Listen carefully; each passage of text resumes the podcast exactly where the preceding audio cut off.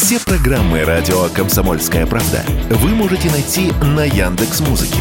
Ищите раздел вашей любимой передачи и подписывайтесь, чтобы не пропустить новый выпуск. Радио КП на Яндекс Музыке. Это удобно, просто и всегда интересно. Экономика на радио КП. Здравствуйте, дорогие слушатели радио «Комсомольская правда». В эфире наш ежедневный обзор самых важных экономических новостей. И сегодня я расскажу вам о том, какое экономическое будущее может ждать нас с вами в ближайшие годы. Центробанк разработал три сценария развития российской экономики до 2026 года. Давайте коротко рассмотрим все три сценария в порядке убывания оптимизма. Итак, сценарий номер один – жить можно. Он же базовый сценарий. То есть именно в такое развитие событий Центробанк верит сильнее всего. Что характерно, Базовый – это самый оптимистичный сценарий, но и он не сулит нам процветания. Тут отдельное спасибо экспертам Центробанка за то, что описывают положение вещей реалистично, а не по принципу «как бы не расстроить начальство». В наше время такой подход – большая редкость. Итак, самое лучшее, что может предложить сейчас экономическая жизнь, это отсутствие новых шоков. При этом в сценарии не будет ни новых масштабных санкций, ни новых серьезных конфликтов. При этом, как прогнозируют аналитики Центробанка в своем докладе, антироссийские санкции сохранятся на всем прогнозном горизонте, то есть до 2026 года, ну хоть новых за это время не будет. А товары российского экспорта на мировом рынке продолжат продаваться со скидкой. Что касается инфляции в России, то она успокоится к концу следующего года и устаканится в районе 4% годовых. ВВП будет расти медленно, но верно, на 1-2,5% каждый год.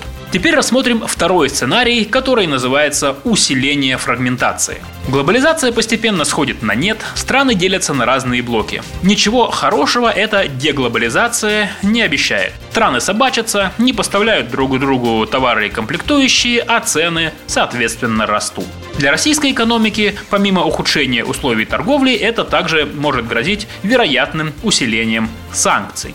Что касается инфляции, то в этом случае она продолжит расти и в следующем году не опустится ниже 5-7%. А ВВП России пару следующих лет будет падать.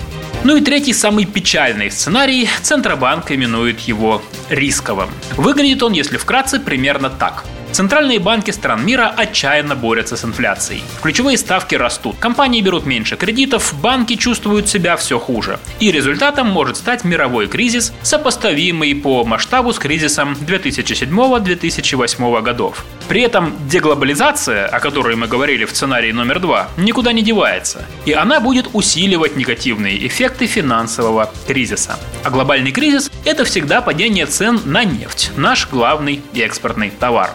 По самому грустному прогнозу Центробанка, в 2025 году баррель нефти будет стоить 30 долларов. Напомню, что сейчас цена почти втрое выше. Инфляция вырастет до двузначных цифр, ВВП год за годом падает, а санкции против России с высокой долей вероятностью будут усиливаться. Хочу только еще раз подчеркнуть, что два последних сценария Центробанк называет альтернативными, то есть наименее вероятными. Чтобы они случились, звезды должны сойтись слишком уж неудачно. Ну и хватит о грустном. Если за тревожную информацию у нас отвечает Центробанк, то Росстат его отлично уравновешивает.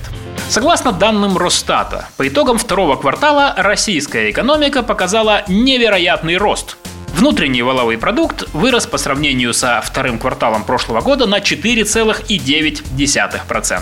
Наибольший рост показали пассажироперевозки, оптовая и розничная торговля, обрабатывающее производство и строительство. Чем же можно объяснить эти цифры? По словам нашего эксперта, директора Центра конъюнктурных исследований Высшей школы экономики Георгия Остапковича, такой впечатляющий рост объясняется отчасти так называемым эффектом низкой базы. Ведь цифры сравнивались со вторым кварталом кварталом прошлого года, когда по понятным причинам наша экономика упала на 4,5%. Еще одна причина, по мнению эксперта, состоит в том, что наша экономика сумела адаптироваться к проблемам. Например, к уходу многих иностранных корпораций. Российские компании построили новые цепочки поставок и нашли новые рынки сбыта. Что же касается будущего, то, по мнению эксперта, по итогам года рост ВВП России составит примерно 2%. «Экономика» на Радио КП.